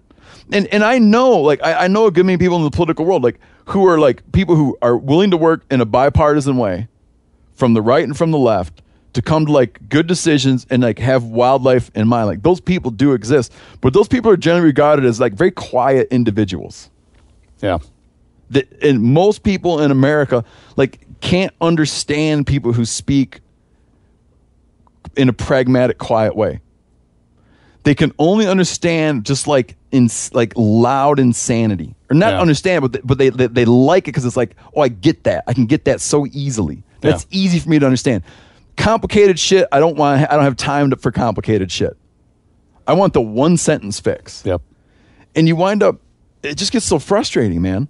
And these are complicated issues, right? And they're hard to put in one sentence, but you have to because I mean, you guys do this in, in television all the time. You've got a message in a way that resonates with a much broader audience than than the three of us sitting here. And I had to do that when I was doing my science. Now that I'm glad we brought up the Weyerhaeuser connection, we'll just come back to that because I, you know, I remember being a scientist in that organization, but you had to also be a pretty good communicator with those that didn't want to know. They just didn't want to under- know about all your science. I was even told one time, it's like, we hired you because we thought you were a good scientist. I don't want to hear all that shit about statistics and such. Tell me what it means, what the bottom line is. Why should we care? What's the bottom line for the business and how can we fix it? So you've got to you got to break things down and make it important to the to not in this case managers, but to the public. It's like why is it important? Why should you give a shit about sage grouse? And not that many people probably do in the big picture until you put it in a broader context. Because how we learn to address the sage grouse issue is gonna is gonna have implications for every other situation when this comes up, and this will continuously come up. And And- right now, we're talking about it with sage grouse. We're talking about it with wolves in the Upper Great Lakes. We're talking about it with grizzly bears.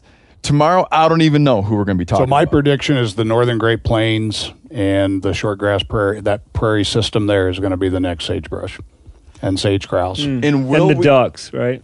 Well, and sharp-tailed grouse, prairie chickens. we yeah we had a big Any number of conversation about ducks a long time ago Yeah. with the, you know the prairie pothole region. Yep. So yeah, But look we'll at the probably- Bakken. We'll look have at, it look again. at the look at the Bakken. Look at wind development in that kind. That that area is considered the Saudi Arabia of wind. The only reason it hasn't been developed extensively is there's no transmission right now. So so it's like we, there's, we either have there's a lot forthcoming, and we yeah, need to be thinking like, big. But to get into a situation where we can look at conservation issues and look at wildlife issues and sort of make like a template for how to approach long term issues that will insulate them a little bit from wild political vacillations. Yep. And I think we know how to do it. I mean, I'm not going to tell you all the sciences there, but I've been playing this game a long time. And, uh, you know, the reality is we've got the tools, we've got a good chunk of the science. We know conceptually how to do adaptive management, which is learning by doing. We do something on the ground, we monitor it, and then we fix it and do something. You know, we've got all those kinds of tools. And now we really know who all the players need to be. We just need to incentivize the conservation efforts and make every give everybody skin in the game. And I th- I've always said that if we've got to make conservation an investment, not an impediment, and we're doing that, you know, in a lot of ways, but we need to do it more because we're not growing any more acres. No. I can tell you that we're losing acres. if you look the- at coast the coast, it's like we're losing acres. We're not going to grow anymore. We got to do good with what we got. For sure. And, and it's like it's even gets even more complicated because I feel like, you know, Secretary Zinke's done a lot of great stuff with access issues and other things. But so it's like he's in a situation where you're constantly it's like getting heat on one thing, right? And, and you're trying to like satisfy and do some you're like clearly trying to do some good things for sportsman's access and other issues and getting hammered on other stuff. So it's like it's hard for a person to find that happy ground where just the radical right and the radical left are pissed. It winds up being very difficult for political operators to work in the situation. And just to look at the sage grouse issue, like here's another complicated thing. Those people, like like the people in industry, have been screwed before. Oh yeah, yeah. And Western and states have been screwed before as they keep getting screwed on wolf on the wolf issue. And on the grizzly issue, where you're like, you came and said, we agreed. We agreed what grizzly bear recovery looks like. We talked about it 20 years ago. We've met that for 13 years. The moving goalposts. So it's like, and we made a plan on wolves. Do you remember? We talked about what wolf recovery would look like. We achieved it. Why do we still have to talk about it now? So they do get screwed on stuff. yeah, yeah. And it's like, and I think screwing them on those things, coming from the rat, there, coming from like screwing them from the radical left perspective, winds up making people put up walls and not wanting to have conversations that could be more effective. Yep. Well, it's part of one of the consequences of partisan politics, and we're very partisan now, and that pendulum swings back. My fear is that it swings back the other direction too far. Yes. Can't we figure out a space in the middle? My new political party. You know? Yeah, exactly. I like that. Dude, when That's that the party- space in the middle, the one in the middle. Well, I'd I'd sign up for that party. Yeah, when I get that party pretty- going and we got the House, Senate, White House, I have all we, we have all the Supreme Court nominees. Wildlife's gonna be solid, man. Yep. Well, we'll Good be- hunting and fishing, and we'll make conservation an investment for everybody's future. and and good mountain lion seasons in all appropriate locations. Jan, you got any concluding thoughts? Well, yeah, you were telling me the other day we were talking about um uh mountain men, I believe, right? And how like everybody's talking about how you want to go back in time, like see what the country was like back then, right? And everybody has these like visions, right? I have Like, those. and that's what we hope for.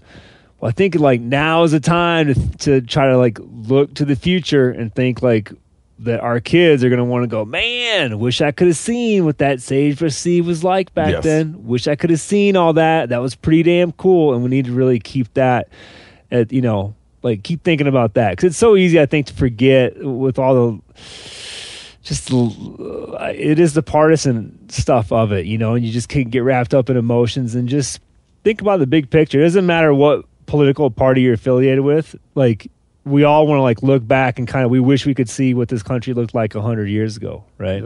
Yep. Yeah, that's funny. That, that- that's almost something that people like universally agree about. or people are interested in. I mean, this is a wide net, right? People are interested in wildlife, hunting, American history, Western history, pioneer history, Dan Boone, whatever. People who are interested in that sort of shit generally are like, holy smokes, man, it would have been great to see what Lewis and Clark saw. So pay attention to that little part of your brain because that little part of your brain is telling you something important. Do you want to strive for a future that works looks more like that or less like that? Yeah. Yeah, the catch is don't don't hang up on it ever looking like that again, but think about what it did look like and what you could do to make it look as close to that as possible into the future because it ain't going to be the same. We yeah, and let's 60 not have this conversation about pronghorn antelope and mule deer. exactly. Please. If we get Well, to the, if 20 we get years, to that we'll point, be talking Yeah. about listing like mule deer listing. yeah. Are they going to give ESA a listing to the mule deer? Because we weren't paying attention to when first people first started bringing up to us 30 years ago that the, Yep. the mule deer is going to need some little teeny bit of help. Well, I've told you this. I told. I, I think we talked about this in the last cast on um, on, on sage grouse. This wasn't a shock. This didn't manifest in 2005 or 10, and wasn't court ordered. Right. I mean, it was court ordered, but that's not what the driver was. The driver was we drug our damn feet for a couple three decades when we were warned. Same thing with spotted owls. The industry was warned, but there was no hammer immediately hovering right over the head. And that's the problem. We've been reactive throughout the history of wildlife management. I mean, there's just so many examples of that. And we're damn lucky we got what we got. Back to the whole notion of what other countries have or don't have. So we have a lot of incentive in this country to have conservation and wildlife. Well, we got to get out of, uh, and we've been having these conversations a lot on the ESA. I've been working with Governor Mead's uh, um, Endangered Species Act initiative from the day it started. And now we're into a little bit more conversation about how do we avoid having to use the endangered species in the first place, which was one of my fundamental tenets when I gave testimony in the first conference. Well, I think had. we figured out how to avoid using it, which was on like bringing a bunch of people together to Yeah. Figure out how everybody's going to give a little bit to make the thing That's work. right. And being more proactive and putting money on the front. It's like going into the mechanic after you drove the, the vehicle for three more thousand miles with low No oil. oil change. No oil change. Yeah, exactly. It's like, oh, you blew your engine. Yep, Yeah. should have saw me earlier. Probably could have done that for 40 bucks. Just saw me earlier when it was just come down to an oil change. Exactly. You know, uh, just to return to a thought, man. And this is kind of me just operating in my own mind, but like Aldo Leopold in Sand County Almanac, Aldo Leopold talks about. Okay, I'm going to bring this up, but now I got now I'm caught in a trap. I got to dig a little bit deeper. Aldo Leopold's talking about technology.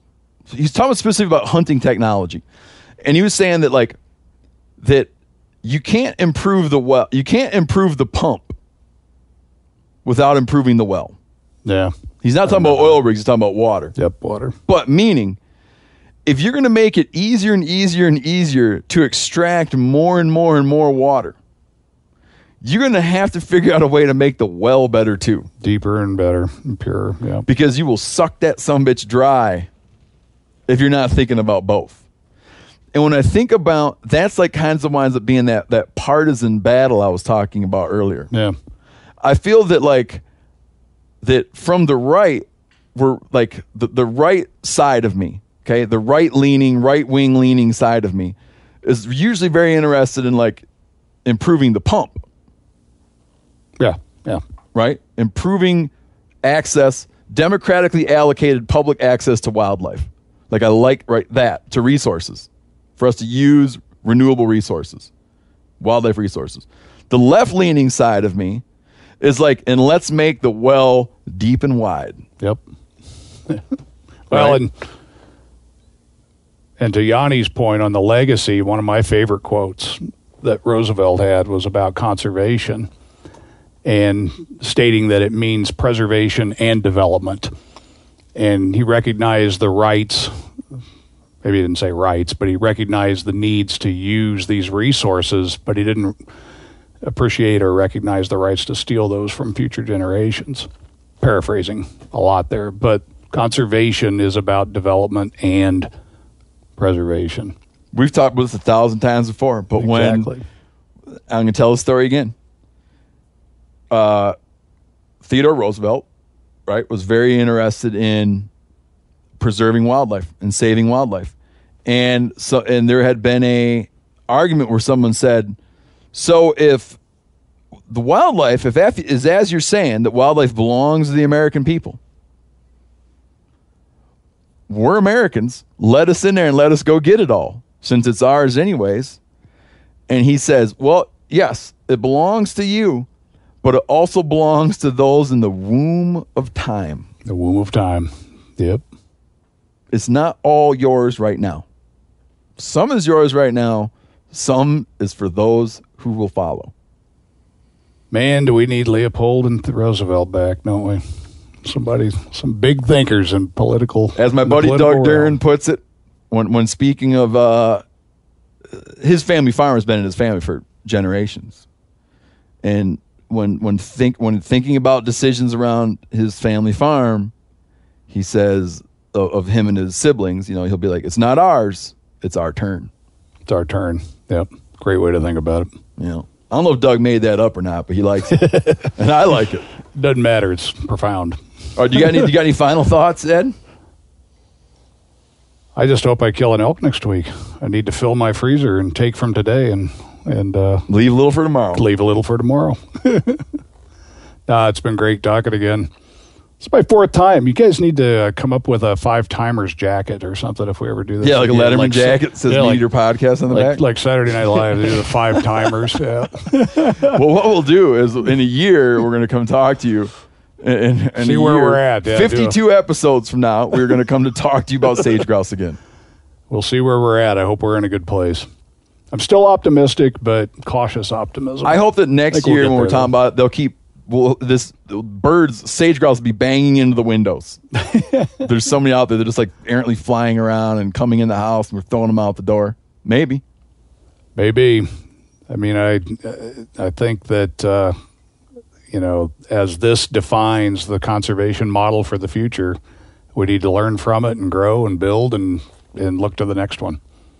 And, Instead of and getting- don't make the same mistakes twice. Isn't that the definition of insanity? Yeah. Keep trying the same thing over and hoping you get a different result. Doesn't work. Learn, right. learn from the mistakes of the past. Thanks again, Ed. 52 episodes from now, we will talk again. I appreciate you guys. Keep doing what you're doing. Thanks, Ed. Okay, a couple things though before you go. oh, you got add-ons, Jan? Yeah, we appreciate all the reviews and the ratings. You guys are killing it on that, but I know because I see how many there are that there are still thousands of you out there that have not written a review and have not gave, given us a rating. And Steve prefers it. Ed just raised his hand. You never Steve- gave a rating, Ed? Steve, prefer- Steve prefers it if you just do the five star one. If you're not going to do the five star one, don't bother. Oh yeah, don't give it like a low rating. No, you know what? Go, I don't care what kind of rating. No, no, don't. Just give it. Just go. I always say, just to make it easy for people, go to the rightmost star and click it. You've never given it a rating, Ed? I've never seen the stars on what I'm listening. uh, the way I'm listening to it, I'm, I've looked. gotta go I've to tried. iTunes. Come gotta go to on, iTunes. dude. You- right, here's the thing: why. people Uh, don't yeah, realize. that's why I'm not on iTunes. people don't realize how helpful it is to us to go and give the damn five star rating. I'll Write the- whatever you want. No one's gonna care. But Ed, I would think that you'd be on there being like, "Man, been on the show four times. You'd think so. Love it." I'd give these guys six stars. I'd but give 'em you six. guys- But you guys know my yeah, everything you do is six star, ten star. Go and give But ratings. I will go find it. But I'm not on iTunes. That's maybe why. Well, give it a. That doesn't matter. Give it I'll a rating it out. out. What, however you listen, mm-hmm. Stitcher, iTunes. I mean, there's like the vast, the, like those two cover the vast majority of people. You can go to the to the meateater.com and listen right there. However you're doing it, go give it a mega five star right, rating, and then you know write your thoughts down. No one read your thoughts. Just put down yeah the stars. I what bet- else, Yanni? Uh, be on the lookout for the meateater.com big Black Friday sale. It's coming at you. Yeah, you get a MeatEater podcast T-shirt. That's the Friday after Thanksgiving if you're not hip to Black Friday. And that means that um it's a day that people like to shop. That's right. I believe after Black Friday now there's a Cyber Monday. Yeah, Yep, and that's when you buy shit online. Mm-hmm.